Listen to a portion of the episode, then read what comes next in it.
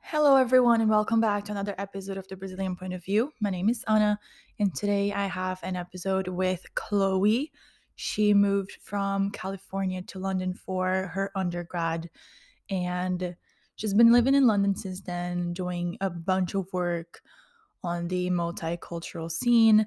And she is soon going to launch a couple of magazines about it and she just has amazing experience about multicultural as she comes from quite a different background herself.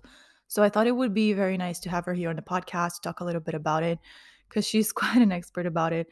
So yeah i really hope that you enjoyed it Be- before we get to that please make sure to follow subscribe and review this podcast on apple podcasts and spotify and follow the podcast on Instagram at the Brazilian POV Podcast. Now, without further ado, let's get to the episode. Thanks for coming to the podcast. No problem at all. Thank you so much for inviting me, Anna. So, first of all, would you like to introduce yourself? No problem. So, my name is Chloe Rispin. I'm currently living in London. Originally, I'm from California, but I've been here for the last good few years. Came over originally for my undergraduate degree and then have just sort of been on a bit of a personal journey since uh, moving here. Yeah, how was that moving situation? Because it's a very different, like a change of scenario, just like California to London. Not even like weather wise, but just all the cultural differences. No, definitely. It is sort of the first thing that people notice about me is the accent. Um, and they're always trying to determine whether I'm American or I'm from Canada. And then, you know, they sort of get more information and I say that I'm from California and they look so gobsmacked. They're sort of like, you you decided to to move from the sunniest state of all time to London. They seem genuinely sort of confused at my life choices, you know?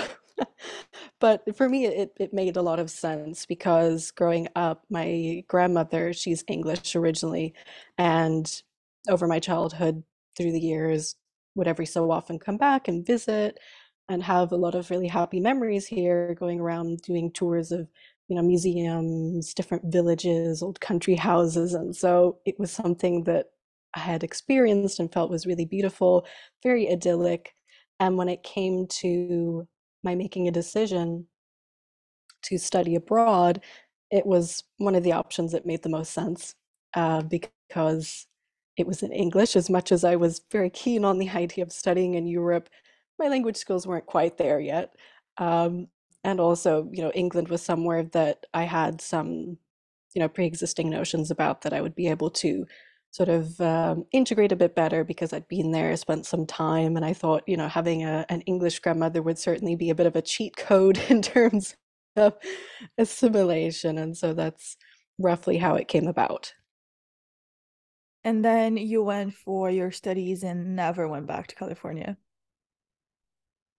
Yeah, so I started my undergraduate degree beginning of 2016. I'd done some studies online, but things sort of got a bit more st- settled in 2016. Um, I really loved my course. I really, really did because it was a bit of a difficult journey getting there. There was a lot of different hurdles. I think that's a story for another time because university in a foreign country, when you're not used to application systems, when you're not used to the whole just mindset around how everything works, I just thought, oh, well, how different could this be? You know, there's information online um, English speaking country again. I took a lot of things for granted under that umbrella of the Anglosphere. Um, but no, in the end, it did really work out well. It was very chaotic, but once I had sort of my bachelor's degree in hand, I was very happy with the experience that I had. How come you decided to stay in London and no not going back to California? Because I mean, I think it's quite usual that people decide to live in the same places they went to, and it's not so common for people to go back. But what made you stay? Yeah, I would say the majority of people in my course went back home fairly quickly within about the first six months. I would say for most it was principally a sort of a visa issue. Um, that a lot of people were very keen with the idea of being able to stay in the UK for a year, two years, work, sort of see what happens. But the, you know, student visa program when I was in, you know, my undergrad program was not as generous as what it is currently changing to be at the moment. And so that led a lot of people, unfortunately, to have to move, even though they felt really connected with living here and they felt they'd established a lot of great connections through friendships and professors that they'd met, you know, during their time at university. But in my case, I was very lucky that when I first arrived, it wasn't on a student visa. It was because my family originally comes from New Zealand. And then, of course, I have my grandmother who's British. And so I was able to come over on indefinite leave to remain. And so I didn't have the same restrictions that everyone else had. So I was very fortunate to have the liberty to not have this pressure of having to make decisions where I was going to do what I was going to do immediately after. And, you know, if I didn't find a job in X many months, that I would just have to go back, you know, and have to sort of re redevise all of my ideas. So I eventually decided to do a postgraduate course afterwards because the the world world and experience of doing my undergrad, you you kind of don't have a moment to stop and think about what comes next. Um, I know that sounds a little bit you know surprising but it, you're just so invested in everything that's going on making the best of the experience and the end of the program always seems so far away in your mind you think oh you know i have loads of time and then suddenly you know your your last term of the last year and you're focusing on all of your exams your thesis everything and then you're just like wait a second. You know it's like what comes next? Um, and i'm a person who really loves learning and so it kind of felt like the next step to just continue what i was doing. Um, actually instead of doing something international relations because my undergrad was international studies with spanish specifically.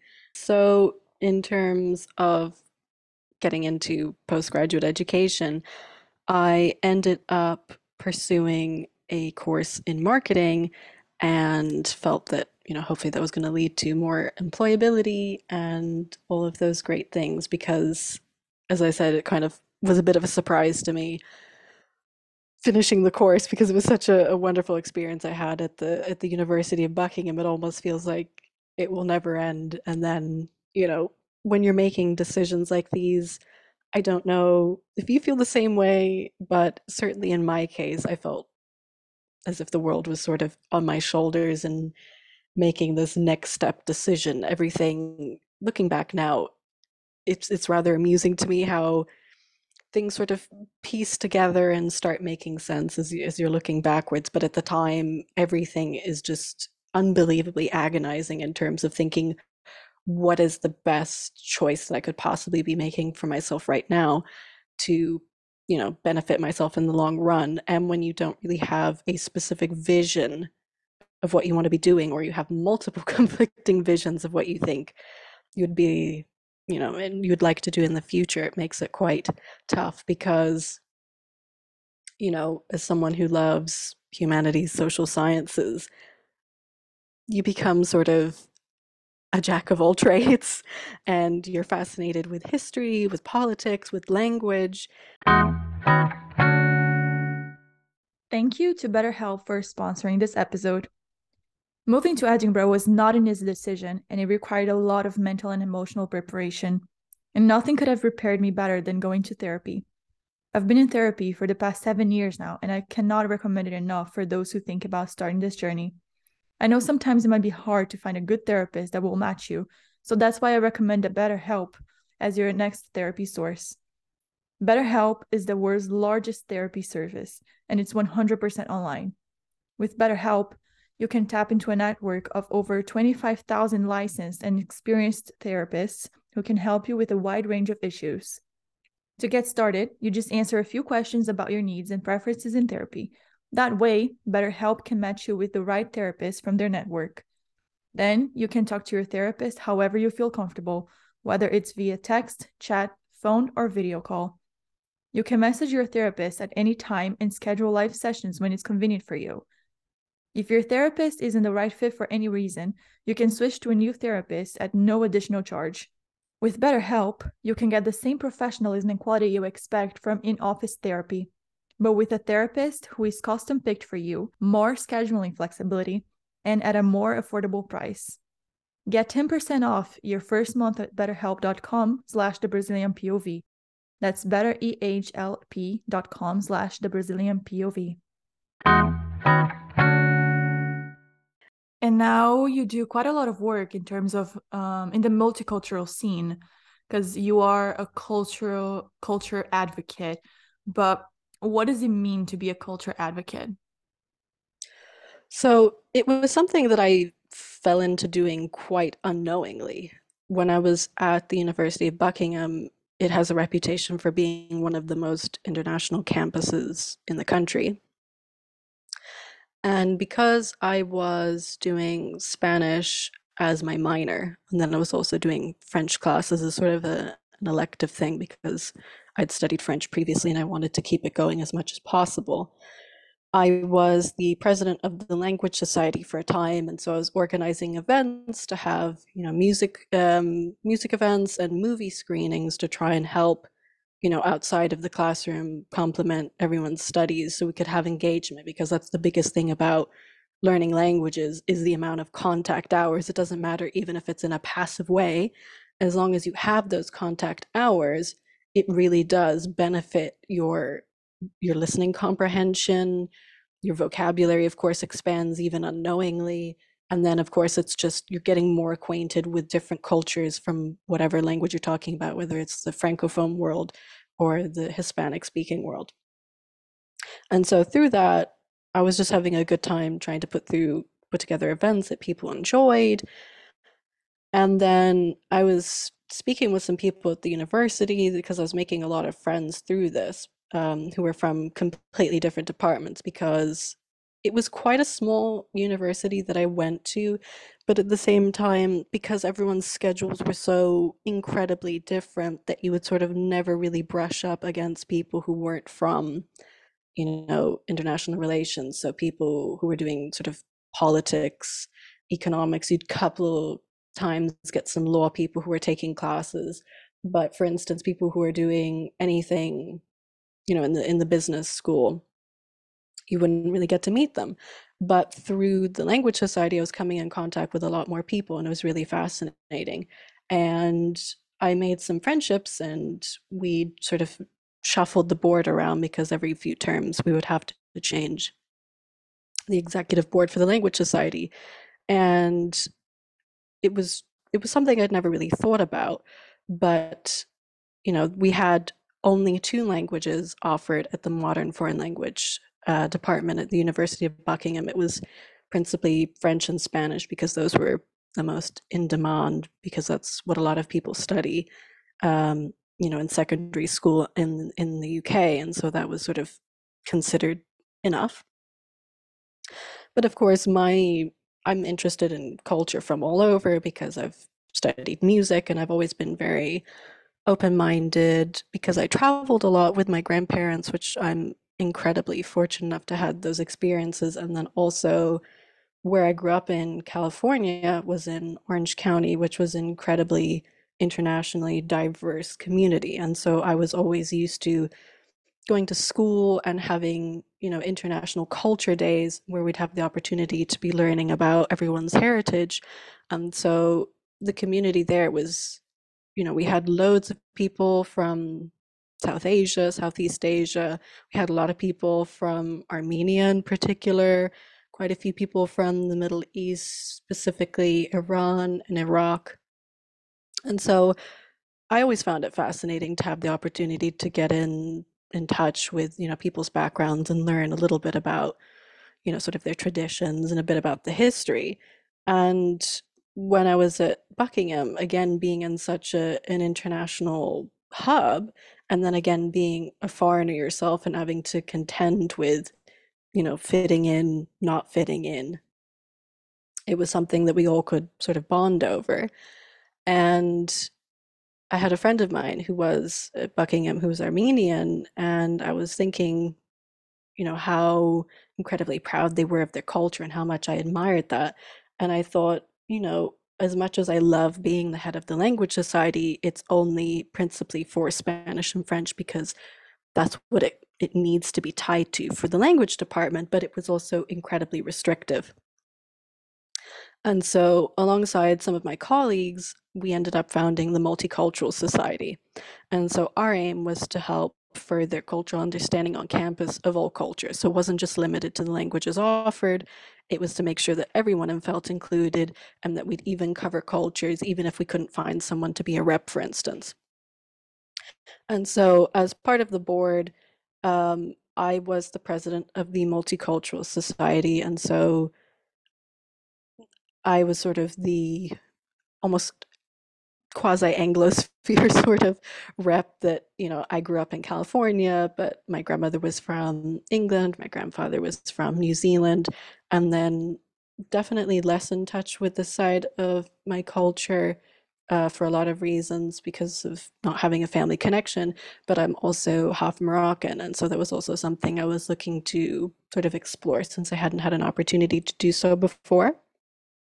And then the vice president of the society, a friend of mine, um, he's half British, half Austrian. And then the social secretary um, was another friend who was from the Congo, but had a um, Greek, Rhodian, Italian, Jewish background. And then the other friend that I mentioned, the treasurer, who was Armenian. And so we really wanted to have the opportunity to talk about having diverse backgrounds because when you're a foreigner, particularly you know in the UK and, and you speak English, um, such as myself as a native language, or my other friend who was half Austrian, you definitely get pigeonholed in a way um, for for being just American or just British. Um, the rest of your cultural heritage and experiences um, sort of don't really get noticed a lot of the time.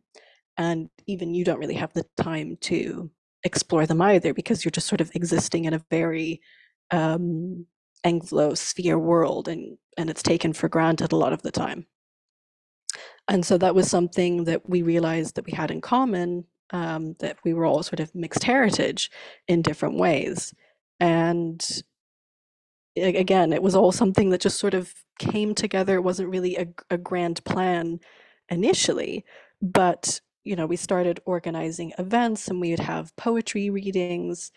Um, we would have different concerts where people would be performing in their native language, and then there would be translations on a really large screen behind them so everyone could sort of follow along.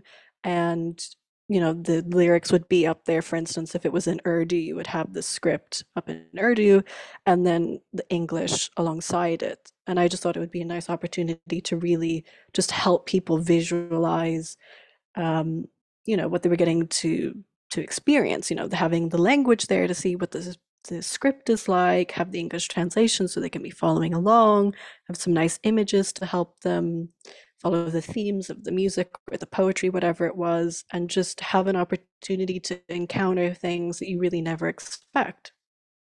You know, it was one of the most gratifying experiences about that was the fact that people would come up after and say, for instance, they'd never heard music in the language Bahasa from Indonesia and that they thought it was so fascinating, that it was something they wanted to explore more um, you know, for instance, a lot of people who were also from, you know, similar regions who didn't really know about the music in neighboring countries.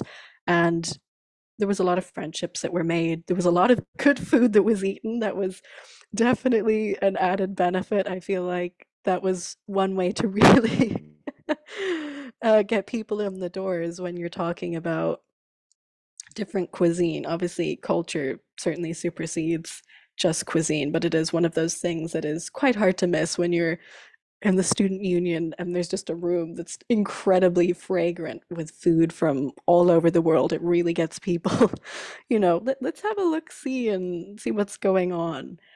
And so that was sort of the beginning of the, the journey. I didn't really realize it at the time because, as I said, it was just something that was really fun. We were all really just enjoying doing. It was just a great opportunity to be representatives for our own culture, have the space to be learning about other people's. and it was just a very enriching experience because it was just you know really fun volunteer work for the university and that went on for you know a good few years and i you know followed on to do my postgraduate studies at different institutions i'd moved around so university of buckingham's in buckinghamshire which is quite close to oxford and i was studying my master's um, postgraduate course in in marketing and from there it sort of was a big disconnect because I'd moved. It was a completely different university, completely different vibe. And there was no real community building going on there. There wasn't really great student engagement. I, I don't know what it was about the university. It was a much, much larger university than Buckingham was. But, you know, there wasn't the same the same sort of vibe and I was very much focused on the course. As I said, I started out being a master's program and then I switched it to be a postgraduate um, diploma.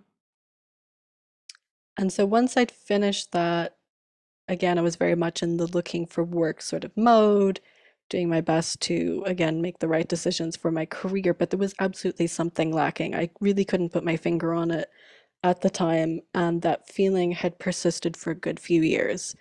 And I was very much, you know, very busy looking for work, being in this, you know, very focused mindset. And until I had a time to take a break last year from, you know, all of the decisions that I've been having to make, uh, a lot of the responsibilities that I've had over the years as a person who's a care for two different people over the last few years. It sounds incredibly, incredibly cliche. um, but I was traveling last year because I had studied Turkish at the University of Exeter in the Institute for Arab and Islamic Studies over the period of the pandemic here. And so, even though I was living in Exeter at the time, I wasn't really able to go on campus. Everything was online at the time. But my professor was absolutely amazing. She was so helpful, she was so engaging. And, you know, once restrictions had been eventually lifted, we were in a position to eventually meet. We met up, and of course, she very kindly invited me to have Turkish coffee in her office. And it was nice to finally meet after, you know, having so many weekly sessions with someone for such a long time and never getting to to meet in person. It's just one of those uh, funny experiences that we're all going to sort of relate to and, you know, find strange, but you know, comfort in as well that we all understand what that was like. And today I, I definitely consider her a friend as well, not only a professor, but she's an incredibly great person and great friend. And she invited me to travel to visit her in Turkey because she spends a lot of the summers in Turkey with her family. And I was there uh, working on my Turkish last summer. And so I stayed with her for a while there, did a bit of touring, and just had some time to reflect and when I was in Rhodes, the island of Rhodes, which is quite close to Turkey, I ended up taking a ferry from the coast there over to Rhodes since it's somewhere I've always wanted to visit. There's definitely something about the, the Greek disposition. I it was a surprise to me at the time and then i think about it of course not why would this be a surprise? There's so many greek philosophers they really do love thinking and and pondering the world. So many people were asking me at the time you know oh where are you from? What do you do for a living? Sort of what do you dedicate yourself to? And at the time i didn't really have an answer for that because i had been working as an intern at a think tank uh, for European policy previously to going away, but that had finished before my trip. And I really didn't know what I wanted to be dedicating myself to fully because I've studied international relations and I find it fascinating and it's something you know that I'm qualified to do and of course I have also the the abilities in marketing that I was also sort of using at the think tank as well. But as much as it's fascinating, I also felt that there was a lack of creativity in a way because you're asked to do, you know, a lot of analysis and reports and things like that, which can be very enjoyable because you end up doing a lot of research and learn interesting things about quite disparate topics. But at the same time, again, there was something I couldn't really put my finger on what was missing. And so when I was in Rhodes, it was a bit of a sensitive topic to be asked so many times. Oh, sort of, what do you do? And, you know, after a while of sort of being awkward and, and not knowing what to say, I would sort of joke and say, well, is having a, a quarter life crisis a, a full time profession? Because I think, you know, I might put that down as my as my listed occupation at the time. So, you know, people would sort of want to dig deeper and say, well, that's okay, you know, that you're not currently employed and you're figuring things out. Um, you know, sort of what are your interests? What do you what do you enjoy in life? You know, you're obviously not just your job and your career. Sort of what are, what are your passions? What do what do you love reading about? And I just found it incredibly touching how just so many people were willing to spend the time and really want to get to know you on surprisingly such a a deep level um, you know, despite just having met quite a short time ago. Um, and people were really looking at you holistically, which I think was something that I just sort of forgotten along the wayside because it's been for the longest time, you know, to to do incredibly well academically, um, you know, to to graduate with, you know, merit distinction, things like this with your degrees, and of course the same sort of thing in in high school to be able to graduate with you know great grades to be able to get into good institutions to have these sort of options yeah and, and i think it's not something that mm. people usually consider so much because we start like so soon and we have to kind of like choose so soon but then when we get to like 25 years old around this time like front, frontal lobe developing and it's just like mm. a whole mm. crisis all over again it's just terrible it is because as I said previously, that it just felt like every time you were making a decision, that it literally felt like Atlas, you know, that you're thinking, oh, for goodness sake, again, there's this feels like a, a massive turning.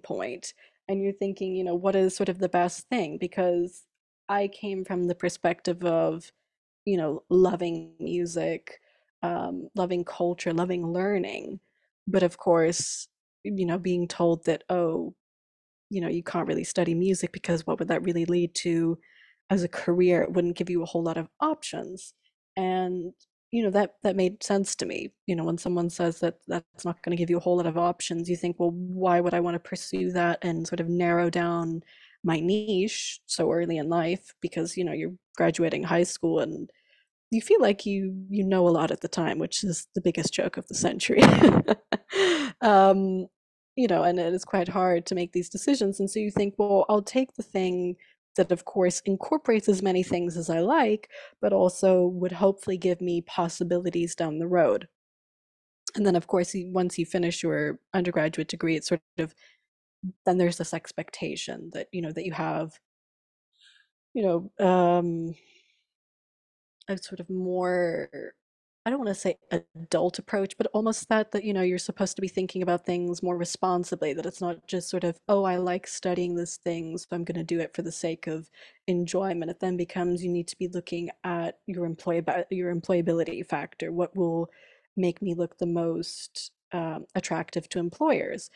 And so that's sort of for someone like myself was a very difficult game to sort of you know position myself of you know I really like all of these sort of arts and culture things, but constantly having this narrative going on that that is not something really to pursue full time. These things are sort of hobbies, um, that you're limiting your options and employability, which was why I had studied marketing because I really didn't want to go down the route of doing an MBA because I I have not had a wonderful relationship with math for a lot of my life, so I thought that would be quite uh, a stressful endeavor to undertake an MBA. So a postgrad course in, in marketing was sort of the next best thing to open up my thinking from just being a purely, you know, social sciences person, but to becoming a bit more engaged and aware of, you know, kind of business world.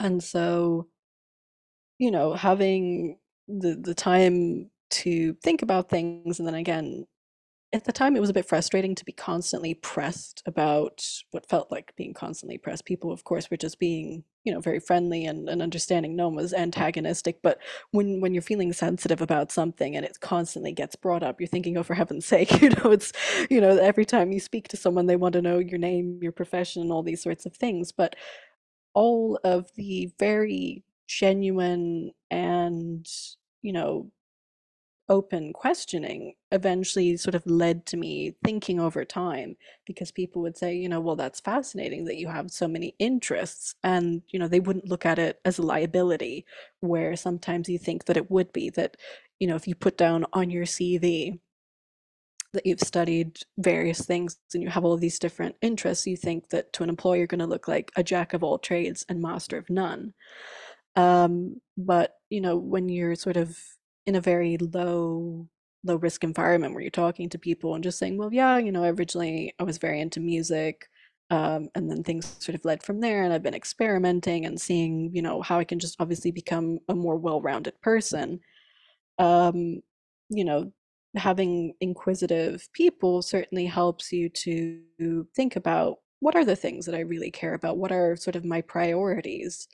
Um, and you know when you're out and about enjoying good food and and feeling the warmth of the sun it, it helps you feel more optimistic and so it was really funny that i had two people that i was speaking to and i don't really know where it came from but they said something about the way i articulated myself and whatnot they said you know have you ever thought of writing? And i was quite perplexed by this and i said well what do you mean by writing? And they said well we see you as someone who would be you know well able to put words down on paper like you could be writing about travel or things that you find interesting. We sort of see you in a writing capacity which is never something i thought about. Writing was something i'd always had to do.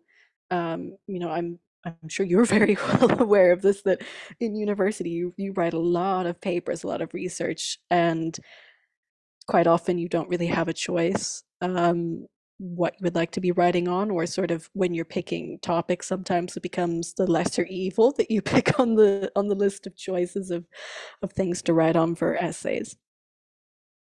And so i had that sort of bouncing around in the back of my head and and then i sort of thought about how i was quite taken with a lot of different things and then i thought about how of course history relates to stories and I find interest in history and culture and people. And then I thought, well, potentially, you know, writing biographies or something like that. And then this idea sort of started fermenting from the time that I had returned back from my trip sort of last fall. And it'd been slowly taking shape since then to sort of incorporate all of these interests. And I decided that I would be looking to um, found some digital publications to create a space for you know sort of the the content that i feel is quite necessary but also to create community and also give a space for other people to be able to do the same thing about their stories and so that's currently where i'm at at the moment in my sort of uh, founder journey that i have these uh, two different projects going on no, yeah, but I love that. I love people who they don't see the content out there, so they create themselves because it gives not only the person more opportunity to put the work out there, but creates this place for people to also contribute. But then this is how you found your magazine. Precisely. Because it just feels really necessary and especially unfortunately in this uh, day and age that we're living in, that we need a lot more recognition of arts and culture. Um, you know, that we need more mutual cultural understanding. And, you know, as I said before, that now I quite, you know, confidently identify someone who is a cultural diplomacy advocate. It has been something that I've been doing for a while in different capacities um, without really realizing it because as a singer, as a performer, you know, I've been trying to understand and tap into different traditions for a while. Um, you know, when I was performing in California, because I studied a lot of um, different repertoire from different places. For instance, I was singing um, particularly at a certain time, a lot of music from the region of Catalonia in Spain. And so I was singing in Catalan, talking about Catalan composers, talking about the history and everything. And for the majority of people, that was the first time that they were hearing about that. And I don't think I quite realized at the time the sort of responsibility that almost comes with that you're presenting another culture to other people for the first time and that you're doing your very best to make you know the best impression possible.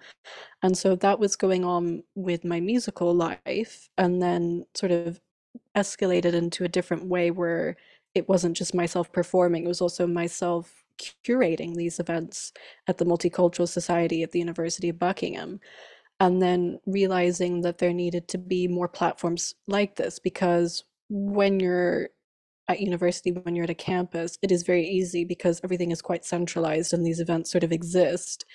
And then i found sort of once you're out into the world you have to quite dig deeply in order to find a lot of, of arts and culture events going on because they are absolutely happening but a lot of the time they don't receive the publicity that they deserve.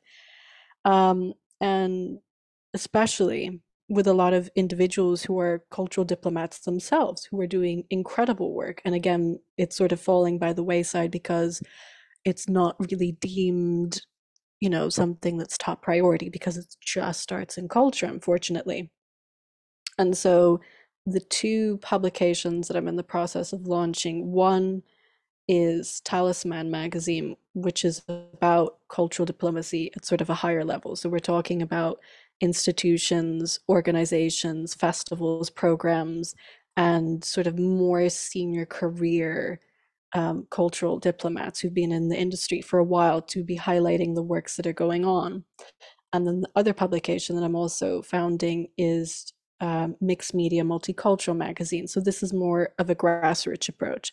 So I'm getting in touch with you know early career uh, composers performers writers so everyone who's either mixed heritage or who comes from a multicultural background who is in arts and culture to be showcasing the early works that are going on the early movements that are going on because as i said there are a lot of projects going on by some incredibly talented people but unless you're well aware of it it sort of falls by the wayside and with a particular stress on you know individuals of mixed heritage and multicultural background because you know as someone who has that it is it is something i've sort of realized that you know there were no examples of that growing up for me that i didn't really see anyone you know per, who were performers that i knew of or anyone else who sort of in arts and culture because we do have you know, in the US, a lot of history months where we have, you know, Arab American History Month, Black History Month, all of these sorts of events.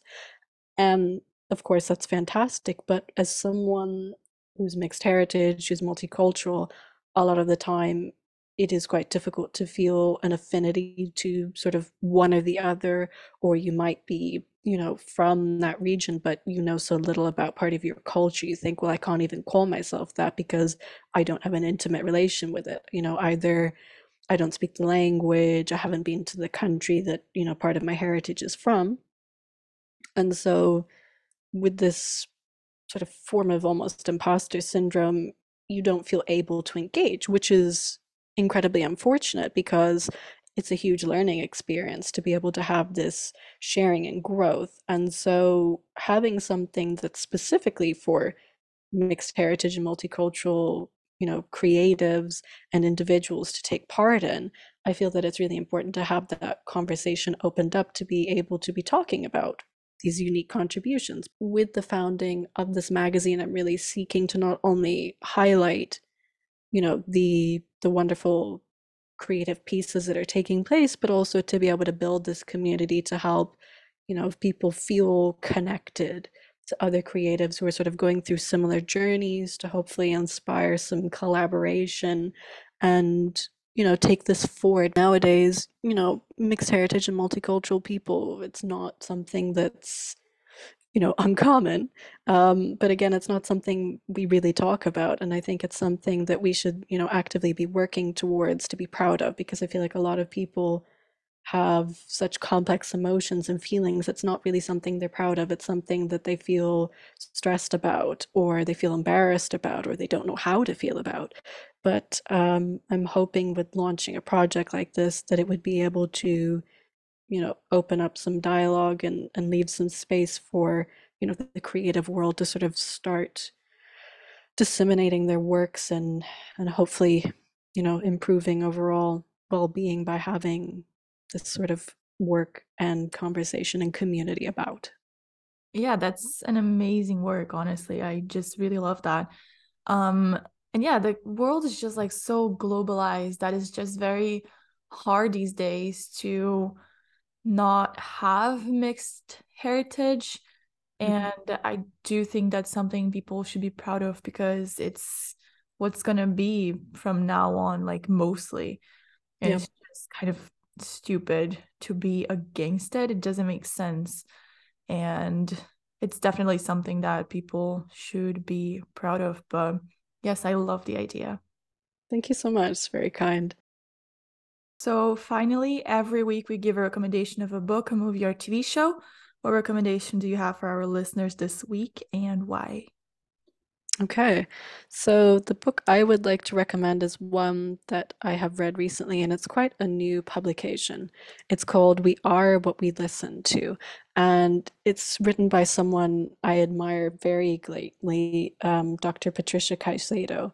Her life's work has to, has been promoting particularly Latin American repertoire as well as Iberian repertoire. So she's been a performer a researcher, a cultural diplomacy advocate her whole career.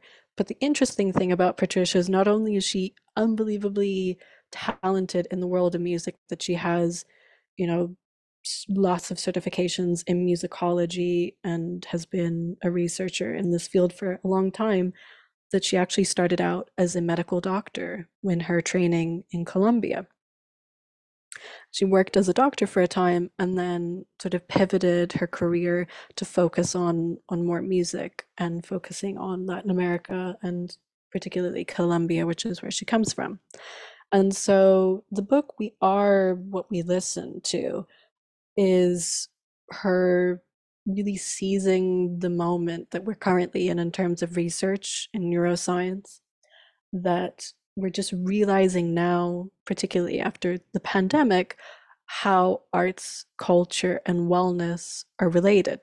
And so, with her background as a medical doctor, she takes this perspective of having, you know, this many decade long career of combining the two. Because, of course, as, you know, a vocal coach, she's been dealing, you know, inadvertently with the human body because of course the voice is part of the body and everything and she's had this very you know holistic approach to singing i i don't want to spoil too much because it is a fascinating read um, but I do highly recommend We Are What We Listen to because there's just so much incredible research going on about, you know, just getting down to a molecular level of what music does for the human body is yeah, sounds amazing. Um, thank you so much for coming to the podcast. I love the conversation. Thank you so much for making time and sharing your experience, which is just very uh, varied itself. No problem at all. Thank you so much again for inviting me. It was genuinely a pleasure to be able to talk through all of these different interesting avenues that are sort of going on and ongoing projects that I look forward to hopefully sharing more with you about in the future. So that's it for today's episode. Thank you so much for tuning in. I really hope that you enjoyed it, and I hope to see you back here next week. Bye, everyone.